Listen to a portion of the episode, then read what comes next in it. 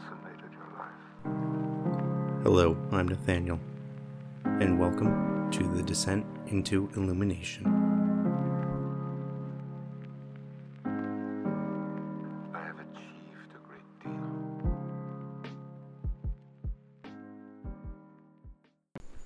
So, as always, this is your faithful host here, Nathaniel, coming back at you live. Uh... I guess, well, this is a podcast, so I guess no matter what I do, you'll never actually hear this live. So there is that mindset to it. But I, it's been a minute since, you know, since I've recorded, and I apologize if there is any real serious background noise, because uh, as some of, I think I've talked about on this podcast, I recently moved in with one of my best friends, and we finally took the plunge, and uh, we adopted uh, a rescue dog. His name is Toast. He is a shepherd mix. It's about a about a year and some old, and he's just right now walking around the place and destroying some new toys that we just got him, and he's just looking into my soul, and it's the most precious and pure thing, and I just love him so much already, and he's adorable. And oh, does he need to go out? Oh no, no, he's just wandering. Okay. oh, I love I love Toast so much. He's not even buttered up or anything like that either. But, so again, I always apologize if there's a little background noise with him. You know, he's just laying down now, but he's, uh, he's bringing warmth, warmth, warmth into this home. I mean, it's not like this place was a very unloving, cold place after that. You know, it's just the interesting fact that, you know, when you have a, an animal companion living with you, um... it just brings a whole nother element into making a home a home. And I was talking about this with a good friend of mine. Crystal, how you doing, girl? Um, I'm talking about these concepts of the, of the hearth. And that the home is really this own kind of... Uh, its own place, has its own agency. And, you know, different homes of different people reflect different things and all these different stuff. And to speak that our home wasn't already this place of warmth and joy and everything like that, it wouldn't be true. But both me and my roommate are are dog people. We've had, you know, I've had a dog since I was in fifth grade. I don't know how long he's had a dog, but I know he's had dogs all of his life. And unfortunately, in his last relationship, they split up, um, which is a big reason why I'm living here. Um, she took the dog, and you know, and it was a It was really devastating for him because, you know, it's a member of, of his family that he, you know, not only did he lose his significant other of multiple years, but he he lost his son, you know, his, his fur baby, as our generation likes to call call our dogs and our cats and everything, and chinchillas and sugar gliders and whatever it might be. And so, you know, we've been living, I have no idea how long I've been living here, maybe two months now? What, what month are we in? We're in May. Maybe maybe a month and a half. Over a month now, I think. And we we we both known that we would be getting a dog at some point, and we finally took the plunge, you know, this past weekend. Uh, he got off work, and and we were playing uh, a, a video game, Super Smash Bros. And I'm like... He's like, do you want to go look at dogs tomorrow? I'm like, let's go right now. And we actually went to three different shelters. Um, I'm a big proponent of, if you have the ability to, please adopt um, over um, getting at a shelter uh, at a, from a breeder. Um, there are plenty of amazing, beautiful dogs at um, shelters that deserve to find their second home or their forever home, and um, have that peace of mind, because uh, there, there there really is an epidemic of just homeless dogs and cats and other different life um, in things. And you know, they're sentient beings too. They deserve good lives. And you know, luckily enough, um, at this third shelter, the first one we went to um, was actually closed. So strike one. The second one we went to um, was actually at a mall and really had only puppies. And the thing about shelters is puppies adopt real quick. Puppies is just sail through. Um, but it's, you know, sometimes anything over a year or two, you know, the older a dog gets, the, the less likely it is to be adopted. And, you know, me and him are at a point in our life where we're not really looking for um, a puppy. We, uh, I mean, it's just a lot of work, plain and simple. Having a puppy is, you know, it's raising a baby. You're literally raising a, a, a baby. And we neither of me and him have the time to dedicate to that. So we decided that's not right for us and everything like that. We didn't want, you know, a giant dog either. So, because, you know, we have a limited space, but we want to make sure, you know. So we were originally looking at getting something like a basset hound or a dachshund or something like that. And he's definitely a little bit bigger than what we were expecting to, but just looking at him destroy his toy right now uh, melts away any, any, any insecurity that I have of making sure that he can get enough um, exercise and play to be able to live a happy, happy, healthy life. Because, you know, we have to take all those things into consideration. And so far, you know, just play with him ten, fifteen minutes, you know, every few hours, and he just exhausts himself out and takes a little nap afterwards. So, you know, able to, you know, with minimal energy, um, take care of his physical needs at least. But then we went to this third shelter in a be- very beautiful facility, actually. It was able, um, it was apparently there was some money left um, in the wills of a few people who um, had passed on. And um, it was like a two million dollars facility, and it was exclusively made just to be sheltering. Oh, hey, buddy. Hey. Hey, how you doing? Oh, he's a good boy. Mm. Well, Toast right now is licking my bicep and my armpit, and that's ticklish. Do you want to say anything? No? Okay. You can just lick me. That's okay. Um...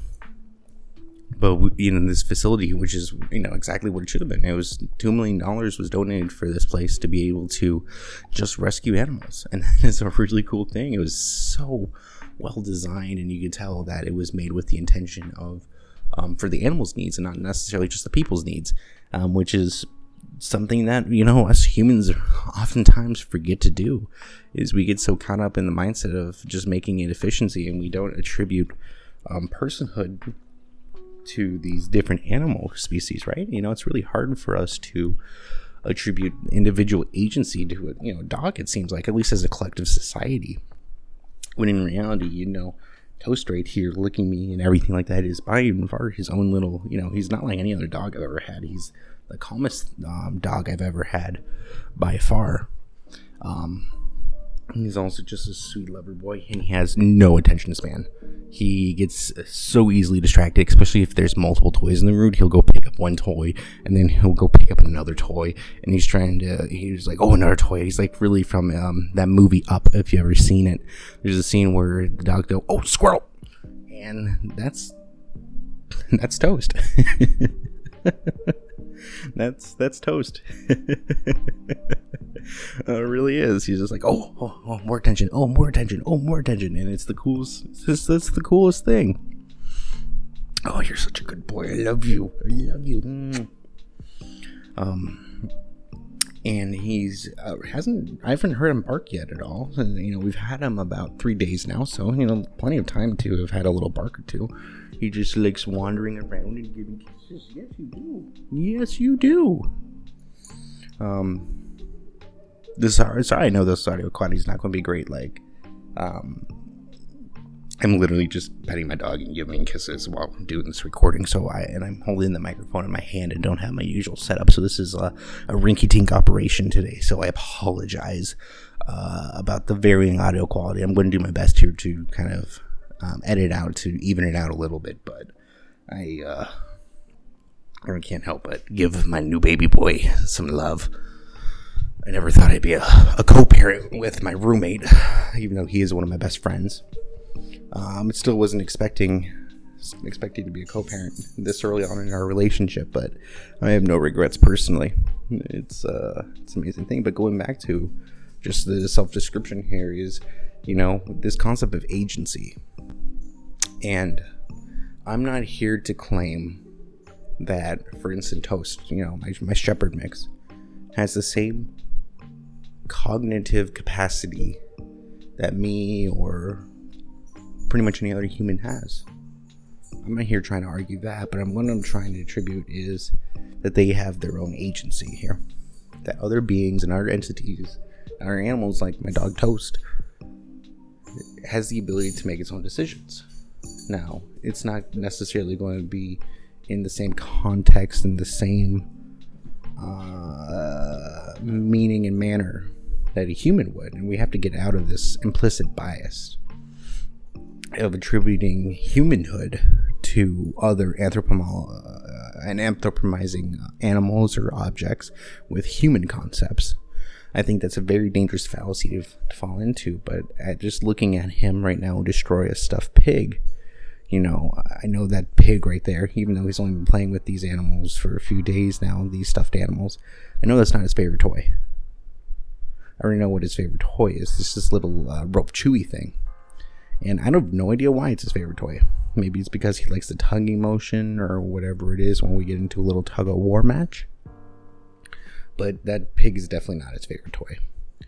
And I didn't choose that for him. I don't know what the reasons are he chose that reason why he had that be his favorite toy, but for whatever reason, it's his favorite toy.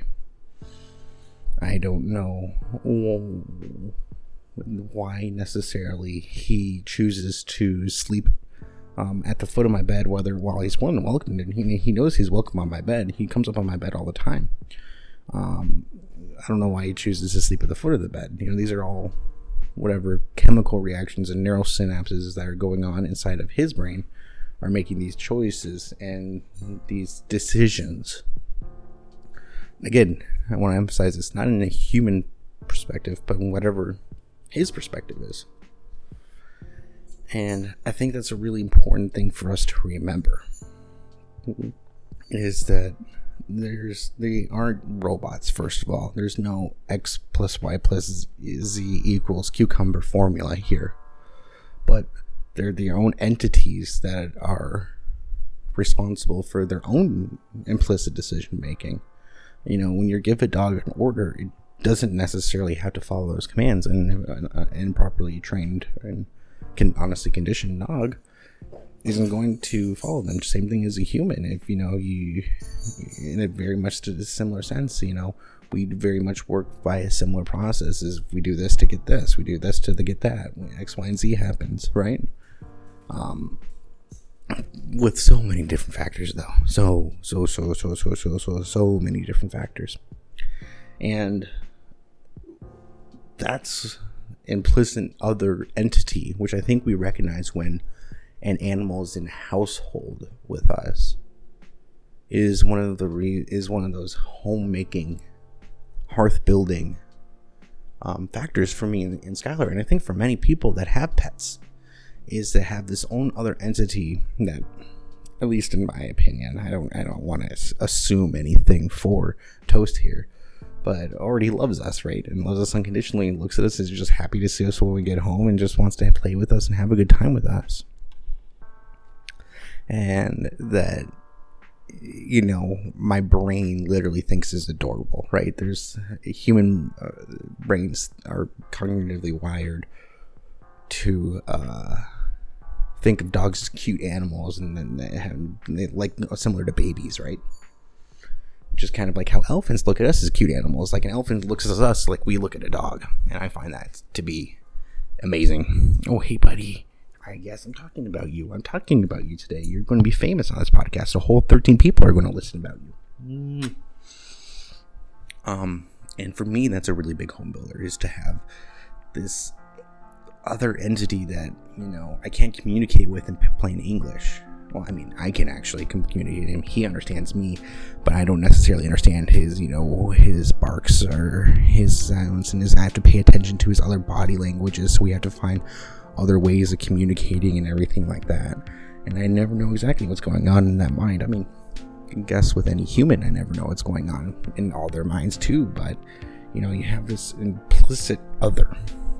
And that's why I'm not necessarily here to go as far as extreme as to personhood, it to, you know, to Toast or anything like that. But I don't, I don't know where that divide is, and I don't. I need to be very clear about that, because, you know, there's this, I, there's this whole argument that, you know, I mean, for lack of, in a legal sense, Toast is very much my roommate's property. And that's a weird thing to think about, because he's his own being. He's his own... Is it slavery? You know, am I just thinking way too much about this? Because he is his own entity. He able to... Oh, oh wait. That's a microphone, buddy. Does it smell good? What are you doing? Does it smell good? Oh, you want more attention than this microphone can give you? He's literally laying on top of me right now. Um, because, you know, he's not going to sit down and do my taxes. Nor is do I think he's capable of that. Though, given the laws of infinity, if this, if this is really an infinite amount of time in this individual moment, do I think he can attain enlightenment? Hell yeah, I think my dog Toast can attain enlightenment. Yes, I do. I think that you could be the chosen one. I think everyone could be the chosen one, and anything can be the chosen one, though, too. I'm a real big believer of that, as if you've not made that clear on this podcast before. Um, so, am I trying to say... Oh, hey, buddy, I need you to get down. Oh, okay, okay, okay, okay. Okay, buddy. Oh, oh. Okay. You okay? You just fell off of me. I love you. I love you. Yes, I do. Like I said, I don't think he's necessarily going to be the the chosen one to, to bring uh, of humankind. Maybe it's going to be to dogkind, though. But oh, but he, who knows?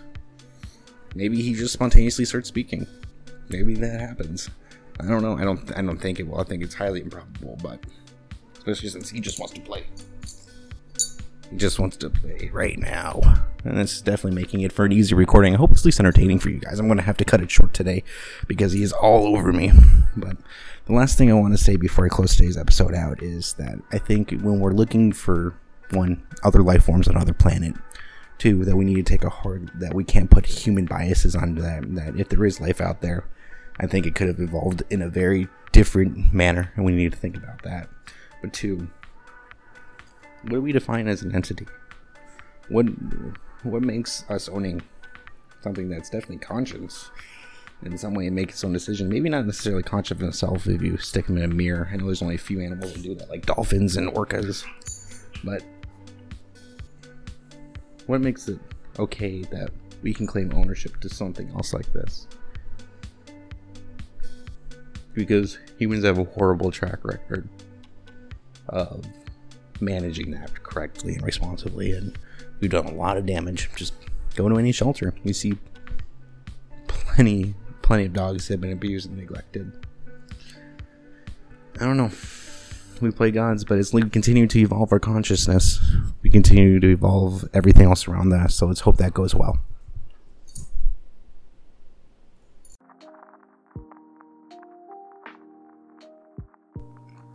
Thank you for listening to the Descent into Illumination podcast. Feel free to email me at the descent into at gmail dot com. Please follow me on Twitter at Into the Descent. Thank you very much again for listening. Please remember that you are loved, you are not alone, and that you are worth it.